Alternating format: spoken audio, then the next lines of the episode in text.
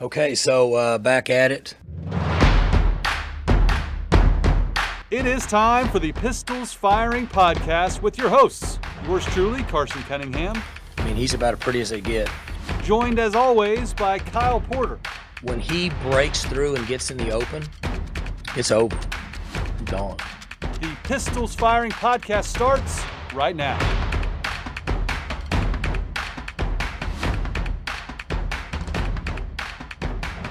We are back at it. Carson Cunningham, joined by Kyle Porter. Kyle, it's the bye week, and I, I think we need it, don't you? Yeah, I had a buddy over uh, earlier, and uh, he's a Baylor fan. Went to Baylor. He said, "Who you guys got this week?" I said, "Well, we uh, we got bye, and uh, there's not going to be a loss. There's not going to be any Spencer Sanders consternation." So, uh, you know, Mike Gundy said that he wishes they would have it after the third or fourth week, just because of how long August is and how long kind of the lead into the season is. But yeah, I'm I'm ready for it. Ready to just chill for a weekend. Yeah, I think it comes at a good time for for the fans. I don't know about the players having to stew on the loss against Texas Tech for essentially two weeks. That uh, that will not be fun around the uh, the football buildings. But um, but no, it's it comes at a good time for sure. Yeah. Um, okay, we got our first five coming up. Our mid first five, pardon me. Uh, such an elite name. Whoever thought of that? I can't remember. I don't know where I saw it, but it was it was really good. Uh, let's talk about mid first. Carson, you can get an OSU credit card. Sign up at midfirst.com slash pistols firing. You get uh, you. It might be time to show, to be able to show your school spirit again after that 45-35 loss to Tech. Um, you can uh, you can sign up, earn a hundred and fifty dollar bonus. You can earn points. There's Bursar rewards options, and uh, there's a special Ultimate Game Day experience, which we'll talk about later in the podcast. But that's midfirst.com slash pistols firing to get your midfirst uh, credit card with uh, Pistol Pete on it. Show your show your orange and black, and uh, yeah, pretty cool deal that they're offering Pistols Firing podcast listeners. Did you uh, did you wear out the Bursar when you were in college? Because I did. Uh, yeah, yeah. Who didn't? I mean, do you remember at the end of the semester where you'd have like two hundred bucks on it, and you just buy Gatorades for like the next like three months? Yeah, you just you do like the the bulk shopping at the very end. it's like a it's like a Sam's Club in the Oh, yeah. student union. no doubt. Oh, that's great. Okay, we got our mid first five, Carson. We are going to start off. This is something that we're kind of breaking down uh, on the website this week. So we're doing position grades. You and I are going to do it a little more broadly. So we're just going to go offensive and defensive grades, and then coaching and special teams. Uh, we're going to talk uh, a little bit of homecoming, and then end with a little bit of hoops. But first, I want to know your grade for the offensive side of the football for the first half of the season. Yeah, I mean, look, I to me, I think they've been as the defense been great in in, in the two losses. No, did the defense make enough plays to keep them in it for the Yes. offense to go in the game? I would say yes. And so I think when you when you dissect the red zone issues that they've had, along with the fact that we really just don't know what kind of offense they are because they really just have they've been so vanilla and basically it's been hand the ball off to Chuba or throw it deep to Tywin and hope he just goes up and, and gets it. That's kind of just the gist of the offense to this point of the season. So I, I got to give them a C, and I don't think that's being too harsh. If anything, I think that's being kind for what we expect out of Oklahoma State offensively. I know they have a, a redshirt freshman quarterback who did not play well against Texas Tech, but just overall to this point in the season, I just I've been I've been very just not not encouraged by what I've seen offensively. So I would go with C just based on the the lack of identity, the red zone issues, and of course, you know Spencer Sanders hadn't played that well either. Yeah, I'd go B minus. You know, they're 32nd in the nation in terms of points per drive, which kind of surprised me. I thought they'd be more like 50th or 60th. They've been really bad at times uh, offensively, and I'm with you. I just the the the it'd be different if they were um, doing sort of the same thing, but with more creativity, with more rhythm. They're they're I mean, it's just like if they get taken out of their stuff, they get taken all the way out of it, right? Like we saw that at Tech, they go eight straight drives in the first half or whatever the number was without scoring, and it's like when's the, when when is the last time that happened? Has that happened uh, since uh, Dana Holgorsen took over the offense in 2010? I I don't know. So I would go B minus. because there have been flashes. Like the second half against Tulsa was was uh, or was it the first? I, I can't remember. Was it the first half or the second half against Tulsa that was so good? Well, second half they had the the long touchdown pass to um, to Tywin. That's right. But that but Chuba had that run in the first half. I guess the second half defensive performance was good. The Oregon State game was awesome in terms of and I keep going back to it, Carson. You mentioned it on Monday. I wrote about it a little bit this week. Like, where is that offense? And I get it. Like, they're not going to score that much, right? They're not going to score 52 every game.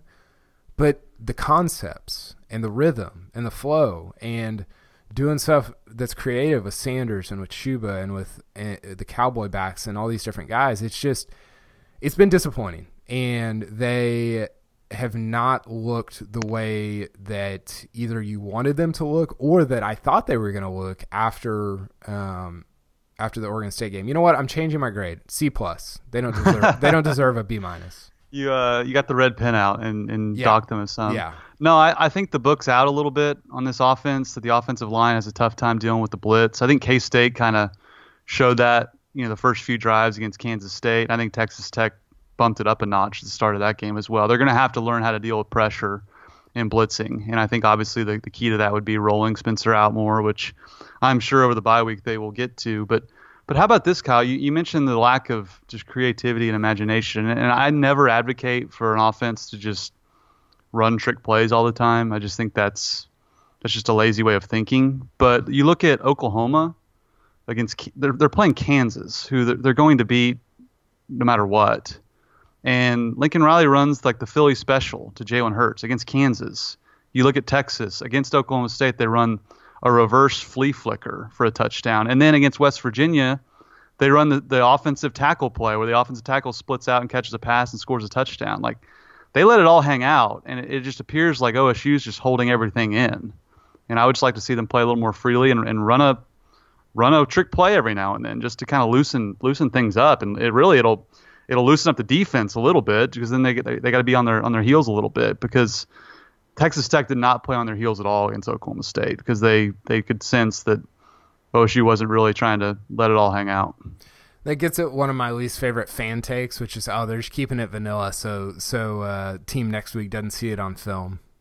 Yeah, like like Lincoln has Texas next week. He's running the Philly special against Kansas. Like that's just to me that just that shows a little bit of looseness and aggressiveness that we just haven't quite seen really from from OSU. And look, I, I get the issues they have with the offensive line. I do. I don't I don't mean to gloss over that.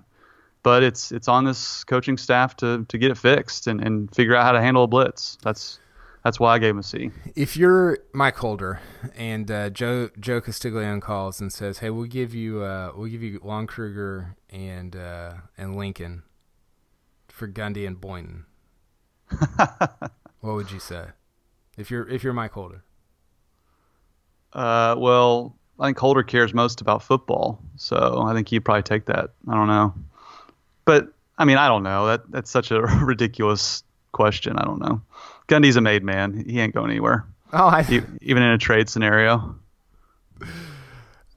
I think he'd say yes so fast. Uh, okay, defensive grades. What do you got for uh, what do you got for the defensive side? Yeah, I really struggled with this one. I mean, I I really I'm going to go B minus. And before people jump towards their computer screen screaming, I thought I thought they had some really bad busted coverages against Texas, but I also thought they forced a pick from Sam Ehlinger, who never throws interceptions. They got a stop on fourth down, which is a turnover on downs, and really played well enough in the second half to keep them in it. And the offense didn't hold up their end of the bargain. Uh, I thought the first half against Tulsa was atrocious, but they pitched a shutout. And in 2019, to pitch a shutout and a half against anybody is playing outstanding. And I thought the performance against Kansas State was the best defensive performance in a single game that I can remember.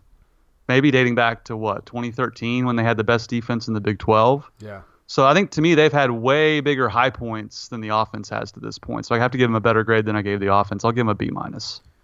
Yeah, I'm going B. I, I think they've played B football, and I think the frustrating part, if you're an Oklahoma State fan, is that's all you need, right? Or it should be all you need, based on how good your offenses have been, and the offense hasn't taken advantage of it, right? it, they had opportunities at Texas. They had all the opportunities at Texas Tech, and you turn it over, you turn it over, you kick field goals, you fake field goals, and don't get any points out of them. I mean, the the the offense has, has just botched opportunity after opportunity, and I think that the defense I think the defense has been a B, and I think that's all you want if you're Oklahoma State, and they've just kind of let it slip through their fingers. Yeah, and you, you brought up like they've been put in horrible been put in horrible spots yeah. throughout this entire season by the offense. Even and this is forgotten, but remember the McNeese State game? Just the horrible field position that they started with, and they just kept getting stops. I mean, I know it's McNeese State, but like they've been put in bad spots almost all year and have played well in those bad spots. Now, did, did they collapse in the second half against Texas Tech? Of course they did. And is there a sliding grading scale with the defense versus the offense based on the history of OSU football? Absolutely. Is that and fair? The Big, and the Big 12. Is, is that fair to the offense? No, but that's that's just how it is in the Big yeah. 12. Right. So I, I, I would agree with you. Yeah. Uh, okay. Uh, the one that you're looking forward to the most, coaching. Uh, I mean, I don't, I don't think they've done a good job. Um, I would go, and I'm not gonna, I'm not gonna give them an F or even a D. I'll go C minus. I think they've, they've obviously found ways to get the ball to their two best players. I mean, Tylan Wallace and Chuba Hubbard are, are off the charts this year, so you have to give them credit for that.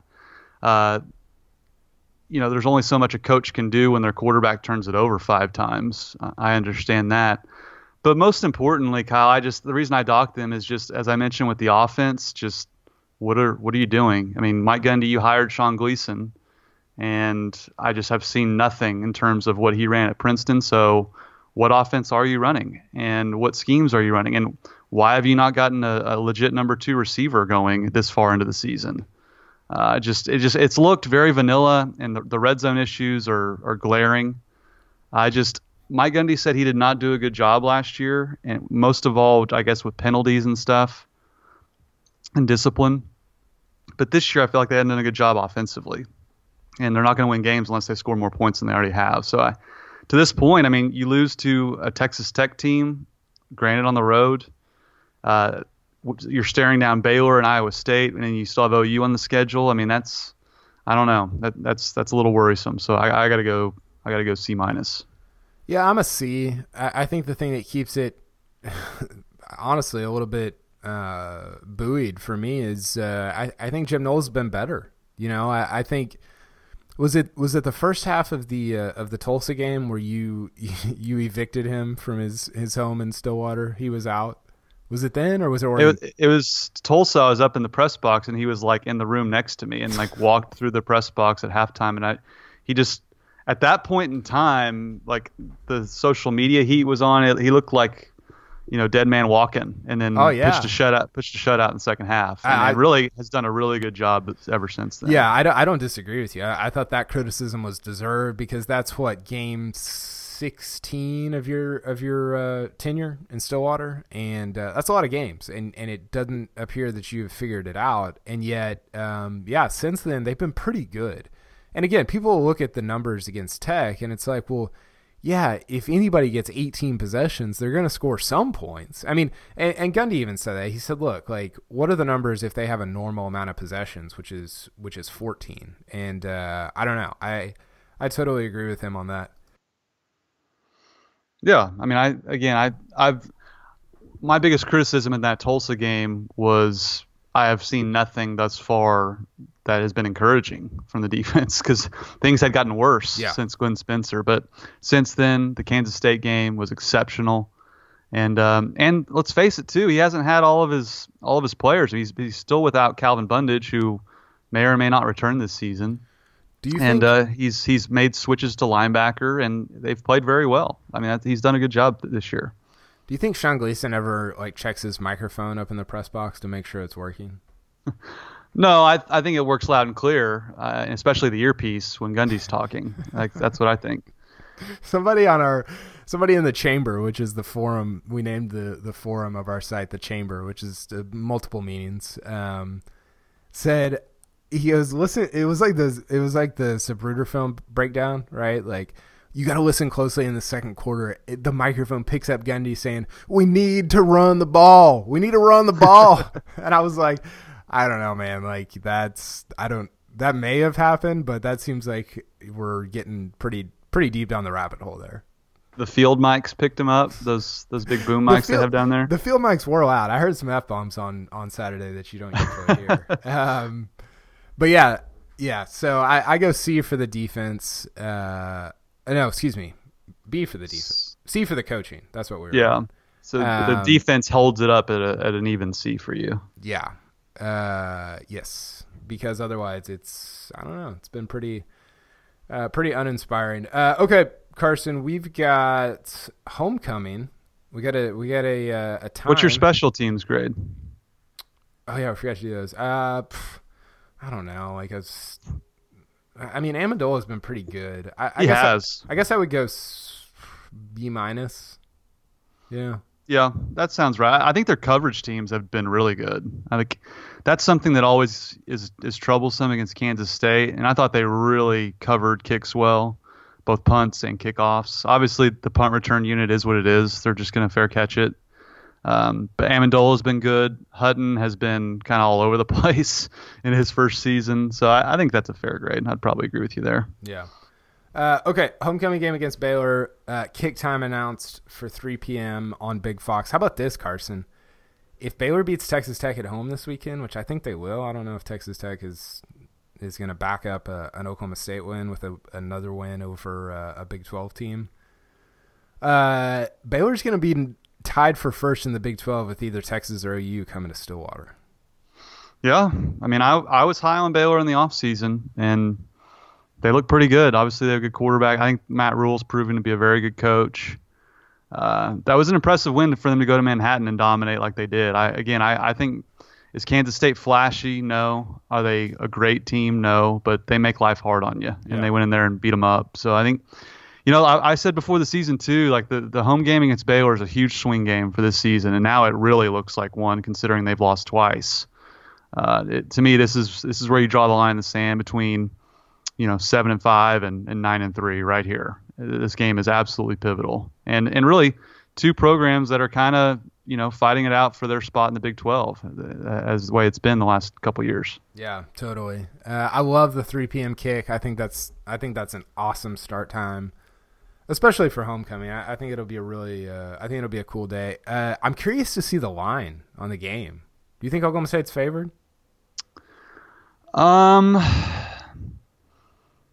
I would say, I would say no. I think Baylor will probably be favored by three. I was gonna mean, look- say I was gonna say OSU by three, but uh, who knows? Uh, Well, that I mean, to me, this is going to be one of those games where the line comes out and everyone's just kind of like, huh? Like, yeah, like I could see like them making OSU like a seven point favorite and everyone would be like, huh? And then OSU, because this does, Kyle. Like, I had a great tweet too. Um, I don't have it in front of me, but like, doesn't this shape up to be like you know everyone's down on OSU? They're an underdog, and this is where Mike Gundy just excels. I think he's five and two as an underdog, uh, you know, straight up since 2017. Yeah. Like, wouldn't it be so appropriate if they just blow the doors off Baylor? Wouldn't that just sum up how they've how they've played over the last two or three years? yeah, it would kind of be frustrating, honestly. I mean, it would be great, but uh, yeah, it, it would sum up how they've played the last couple of years. So who knows? I mean, a, a lot of that'll depend on what uh, Baylor does against Texas Tech this weekend. But if they win, there's an opportunity for them to be tied with uh, the winner of Texas OU heading to the, kind of the second portion of the uh, of the Big 12 slate, which is pretty crazy. Um, okay, real quick, let's talk a little hoops, Carson. We've got uh, Kyle Boone wrote a, a really cool piece for us on Tuesday, uh, and he went through the five uh, most. Uh, what did he say? The five best non-conference games this season. So I, I wanted to get your just the one you're most excited about. I'll, I'll read through him. His ranking was Oklahoma State, Syracuse, number one. That's the NIT season tip-off at the end of November. We got Oklahoma State, Georgetown. Georgetown coming to coming to Gallagher-Iba. Patrick Ewing. Mm. It's awesome. We got Oklahoma State, Minnesota at the BOK Center in Tulsa, and then we got Oklahoma State A&M as part of the Big 12 SEC Challenge, and then uh, Oklahoma State, Wichita State, December 8th in Gallagher-Iba. Uh, a commenter actually added that uh, Oklahoma State, Houston should be awesome as well because uh, Kellen Sampson, not Kelvin, but Kellen, Quannas White, and Hollis Price are all on staff for U of H. Did you know that? Uh, I did. I did not know that. Kelvin's got the band back together down there. Seriously. So, wh- which of those stands out to you as the one that you're most excited to see? They they play Houston this year. That's what this commenter said. I don't know. I'll look it up. Um, well, first, my first instinct was I don't like playing Syracuse because I don't want like Syracuse's athletic director eyeballing Mike Boynton, uh, being that he's from Brooklyn, New York. Mm. Like I don't I don't want him anywhere near Syracuse. Uh, he already has a lot of orange in his in his closet. It would be a very easy switch.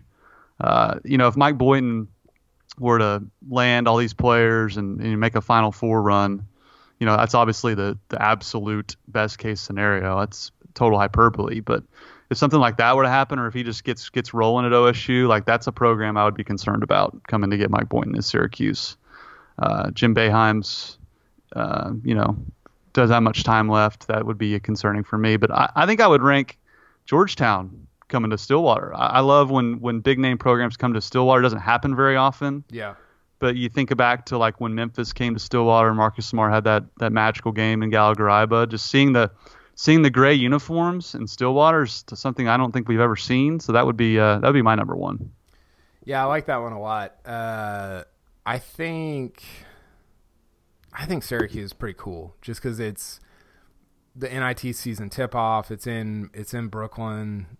Uh, Kyle Boone said there's at least one Hall of Fame caliber coach in this game, and also Jim Be- Be- Boeheim will be in, in attendance, which is just a phenomenal line. So I, I think I agree with Kyle that uh, Syracuse is number one. Uh, Oklahoma State does play Houston on December 15th in Houston. So Mike Boynton looked at the NCAA a couple years ago and said, you know what, screw you guys for not letting us in the tournament. We're going to put together a really strong non-conference schedule, and so they go uh, they go ORU to open the non-conference. They go Kansas City.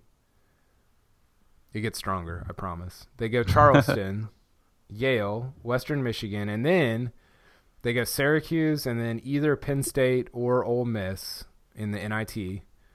They go Georgetown at home. They go Wichita State at home. They go at Houston. They go Minnesota and Tulsa, and then they end it with Southeastern Louisiana. That's a pretty good non-conference slate, Carson. That's really, really, really good. I would say. Now, obviously, a lot determines how these teams end up shaking out, but just on paper, I don't think the selection committee could could fault him for scheduling. I mean, Syracuse, Wichita State, Houston, like Georgetown, like Texas A&M. I don't know how you can do much better than that non-conference wise. Yeah, I mean, it's, it's, really good. It's it's really good on him and good on OSU for realizing that. Was it fair they were kept out of the tournament? I didn't think so. I thought they were deserving, but and I and I thought they were really screwed just on based how those team seasons played out. Some one team had got a bunch of guys get hurt, you know, stuff that's really out of your control. But this was in their control, and, and credit to them for, for scheduling up. It, it looks great. This is an awesome non conference schedule. I'm excited about the Big 12 SEC Challenge in 2021 when Cade Cunningham goes to Lexington to take down the team that that uh, originally recruited him. Mm, they go to Kentucky. I don't know. I hopefully. Oh, That'd yeah, be awesome. I guess they would they would pit number one versus number one, wouldn't they? OSU against Kentucky. Uh, okay, let's get to this week's uniform review brought to you by Chris's University Spirit, your one stop cowboy shop on Campus Corner. Be sure to shop online at chrisuniversityspirit.com. Carson, uh, I wanted to get your take, uh, and I think we're going to be in agreement here, so it might not be great radio, but uh, just the uniform, the combination of the year so far. That, that's our, that's going to be our review for this week. I've got, I'll go first because uh, I knew you're going to steal mine. I'm going to go black, black, orange. What they wore against uh, Kansas State a couple weeks ago. It was uh, all they've they've done it. They've done a really good job this year, but that one was. I thought that was special. I thought that was really good, and uh, like like you said, like we talked about, I, I would be okay with them going to that more often. Yeah, like I think if they were to go to a just a generic home uniform combination, just just keep it black and orange, whether it's black, orange, black, black, black, orange, all black. The black and orange together is sensational. So I think I think black, black, orange is the clear winner to this point. And again, I think they improved the, my favorite helmet, the matte black helmet with the, you know, kind of the what what is that a metallic uh, OSU brand on it, or what I'm, Chrome. Uh, Chrome is what I'm thinking of. The Chrome brand just takes it up another notch. I would say honorable mention to the the road the road uniforms at Tulsa with um, what well, it was the brand, but it had like the Patriot Pete stripe, did it not? And they, they were white jerseys and orange pants. I thought that was a an awesome, awesome road look as well. Yeah, I, I, and even the Oregon State look uh, in uh, in the first game, I thought was really good also. So they've been they've been on point so far this year. I'm excited about next week's uh, uni preview is going to be tough because we got homecoming. Uh, they always bust out something that's kind of throwbacky for homecoming, so uh, that should be interesting. Um, okay, let's let's talk about MidFirst again. MidFirst Bank offering the ultimate game day experience. Each swipe of your OSU credit or debit card, Carson, is another entry into the ultimate game day experience. You can enter to win now. Uh, between now and October 31st, uh, here's what's at stake two VIP tickets to an OSU game in November. Hopefully, those games are still meaningful in November. Um, you got a gift basket at stake. You got $500 cash. So, pretty cool stuff that uh, MidFirst Bank is offering for uh, OSU credit card or debit card users. All you have to do to enter to win is swipe your card. So, uh, go and do that, and uh, maybe you'll get uh, VIP tickets to an OSU game in November. Love it hopefully those games do are meaningful. And I was wrong on the uh, helmet at, at, Tulsa. There was the Patriot Pete helmet itself, no brand, mm. just Patriot Pete. So I was wrong on that. I, I didn't even I didn't even catch you on that. Um, yeah. Okay, so Carson, homecoming and hoops next weekend. Uh, there's going to be a dunk contest. And Marshall Scott reported that uh, apparently Markel Brown and Tiffany Bias are the judges for this dunk contest, which is going to be hilarious and awesome. And I appreciate that Mike Boynton is embracing the whole thing. But here's my question. If you were to pick five all time Oklahoma State players to compete in a hypothetical dunk contest where they were they each got to be the like the their their self in their primes, right? Who are your five? And and we can go back and forth. We can go you can give me one, I'll give you mine and then and and trade it back and forth. Can can Markel Brown compete in this? By the way, I mean he would, he's still no, he's still it, playing. It wouldn't be fair. He would destroy. Everybody. Yeah, you're right. He's got to just be a judge. It's like when they got you know they got Dominique Wilkins on the panel. He could probably still dunk, but you don't want him. dunk test. Well, I think you got to start with with Markel, the aforementioned Markel Brown. I think he's probably the one B to Desmond Mason's one A. So I think you got to start with those two. Those are the two best dunkers and in school history. Yeah. A guy who's just perennial perennially underrated as a dunker at OSU, and myself included as underrated him. Back when I think you posted the top the top dunkers at Oklahoma State on your blog several years ago. Uh, Tony Allen was remarkably yeah. like he had some unbelievable like. It's easy to forget now because he played in the league for so long and was just kind of a defensive player. But man, he was elite at dunking in college. So maybe him in his prime would be my third. Uh, number four, I'm going to go Barry Sanders. did you see the video that was circulating on I Twitter? I did. I almost posted it. It was so good. It was unbelievable. He's five eight and like made that look like so easy. And like the shorter the guys are, the better they are at dunk contests because it yeah. just looks cooler. Yeah, for sure. So I think if Barry like threw one between his legs, he'd probably he'd probably beat Desmond and, and Markel. Um, and I, I like I like Melvin Sanders too. Oh, I didn't even think about Melvin. That's pretty good. He would be ferocious. Um, actually, you know what? As much as I love Melvin, I, I have to go Joey Graham. Yeah, I think he would be able to do uh, some some unique things, being how just how big he is. Well, he, he, yeah, he gets into the problem though that he's like almost too big, where you're like, yeah, of course he can do that. It's like if if Porzingis, if if like Giannis was in the dunk contest, you're like, well, yeah. I mean, he's like nine feet tall. Like, well, Dwight Dwight Howard did pretty well in the dunk contest yeah, back in the That's day, true. So. That's true. You can you can kind of do your own thing. It looked different, but uh, I think I think Joey's probably more deserving than Melvin. As much as I love Melvin. Yeah, Joey had some Joey had some nasty ones. Uh, okay, I went. I mean, Markel and Mason are shoe ins. Uh, what would you say if I said Daniel Bobik should be in it? He could throw it down. He dunked on some poor soul. I remember that one-handed dunk he had. Uh, but I would I would question that pick. Yeah, he's not my top five. Uh, I would go uh, Janava Weatherspoon. He he fits the the Barry category of like, wait a second, is he like five nine? And he's like he's like, you know, throwing down on guys. Um, so I would have him in it. I think he'd be awesome in that sort of format. Uh, I would go Richard Dumas. Throw it back to the early '90s, late '80s, whenever he was there. He was unbelievable. That was one for the olds. That was one.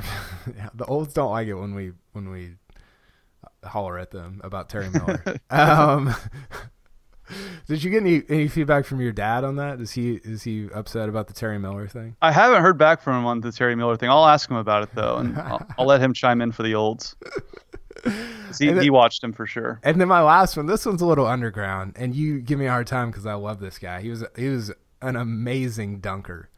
Was uh, Torrey Johnson? you love you some Torrey Johnson. I do. He was so good. Do, do like if you get to claim Gerald Green, I'd throw him in there too. Get the cupcake I almost going. threw him in. I almost threw him in because he he could win this thing. Uh, I'd like too. To, I'd like to see Gerald Green against Markel Brown like right now. I would too. And to your Torrey Johnson point, like he's just a forgotten player because I think he he got booted early on in his career. But like when I hear the term like bunnies, like that's him. Like he had just he had like springs. Like he made he was the guy that like on like alley oops he had to like duck under the rim to avoid hitting his head yeah. all the time. Yeah. Like with just two, with two handed dunks. He was he was just he was an awesome dunker just in the short time we got to watch him. Yeah, for sure. Uh, okay, let's hear one more time from our sponsor, Chris's University Spirit. Carson and I are going on uh, we're going on almost 90 minutes straight of podcasting. We did a we did a golf podcast together, so we're uh, we're we're wearing down. But uh, we're gonna hear one more time from our sponsor, Chris's University Spirit. We'll come back and wrap things up with one interesting thing. Chris's University Spirit on Campus Corner in Stillwater, Oklahoma is proud to be your one-stop cowboy shop since 1986 and proud sponsor of this podcast, Pistols Firing. They specialize in custom printed Oklahoma State apparel and merchandise and pride themselves on their excellent customer service. They also offer a full line of custom Greek apparel and can even outfit your Little League team head to toe. They're located at the corner of 3rd and Knoblock on historic Campus Corner. You can follow them on Facebook, Twitter, and Instagram, and be sure to shop online at chrisuniversityspirit.com. Shop Stilly, shop Chris's University Spirit.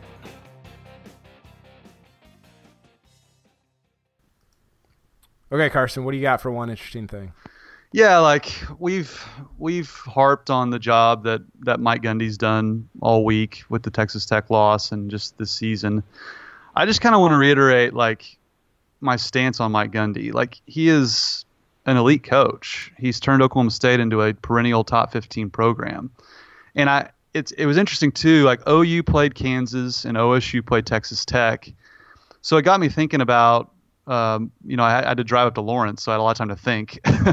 but I thought about, you know, Kansas thought they were smarter than they were by firing Mark Mangino. They just, when a coach has been at a place for a certain amount of time, programs just get antsy and think they can do better than what they have. And since they fired Mark Mangino, who won the Orange Bowl, by the way, at mm. Kansas, they've turned into one of the worst Power Five programs in the country.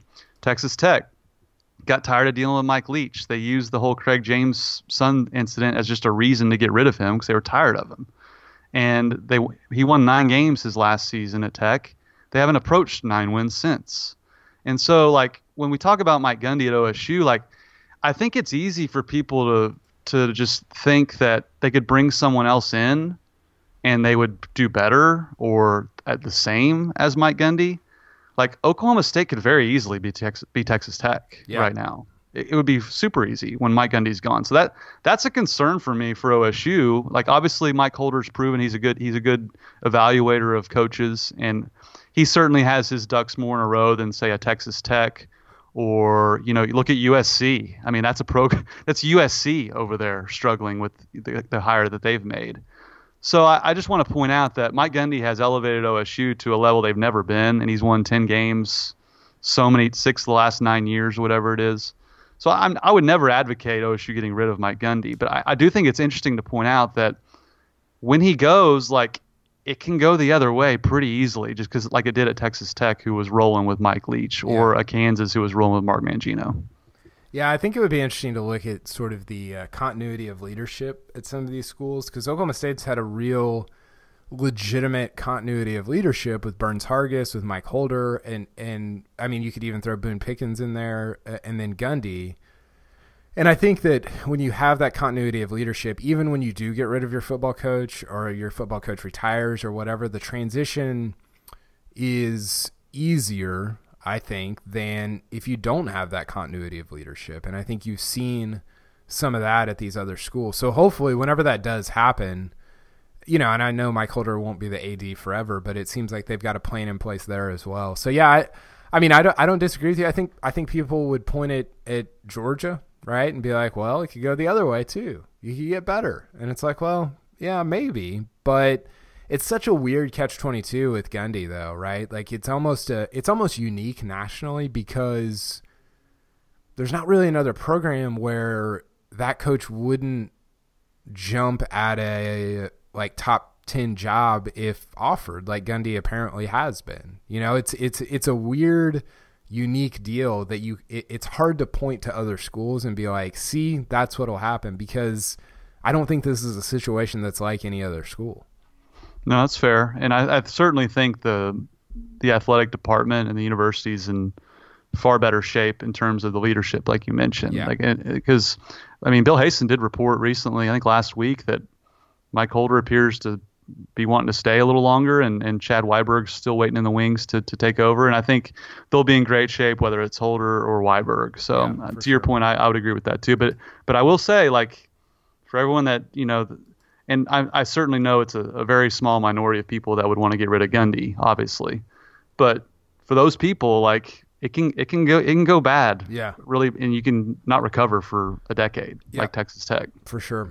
Uh, okay, so this was my one interesting thing, Carson. Uh, this is Gundy talking about Spencer Sanders advancing on from Texas Tech. This was on Tuesday night during a media availability. He said, and this isn't super like uh, in surprising, but I just thought it was interesting that he talked about it. He said he needs to take care of the he needs to take care of the football in the pocket. That will solve half his problems. We're going to coach that and drill that. We have a plan in place to correct that mistake essentially you don't give yourself a chance at all when you turn the ball over in the pocket. Those mechanics need to be improved, and we have a plan in place for that as well. Can we do it in two weeks? I don't know. But I feel like a month from now, it will be a lot better. That'll be a big help in that area.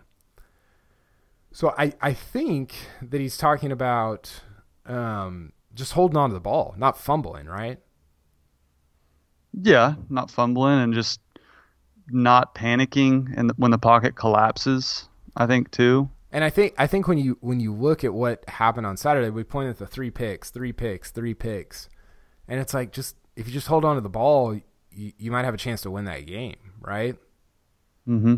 And so I, I, I just I thought it was interesting that Gundy Gundy like didn't seem frustrated at all by the picks. Like he was talking about how uh, the offensive line breaks down and like just stuff happens, but it's it's the fumbling that's that's where the frustration comes in, and that's where I think Sanders has a lot of opportunity to. Uh, I mean, obviously to improve, and that's where Gundy wants to see improvement over the second half of the season. Yeah, I would agree, and I, I think Gundy's been somewhat surprisingly non-critical of Sanders. Like he was, remember how critical he was of Mason? as, as a that's what I was just gonna say. Like he, I think he knows that, you know, he's a young quarterback. He doesn't want to hurt his psyche, and I think he's kind of been, not, like I, I can't think of the word, but he's been a lot lighter on him than I expected him to be, especially in, in the post game Yeah. after after Texas Tech. Yeah, for sure. Kid gloves is a is a phrase that. Uh, that Well, he's Mason. he's got three boys. You know, he's he's he's a dad. He knows how to handle this. Yeah, but when they, Mason would- act up, Mason would throw for like 450 and four touchdowns. He'd be like, "Yeah, he was fine. He was good. a- average. Yeah, he was average." I have to look at the tape.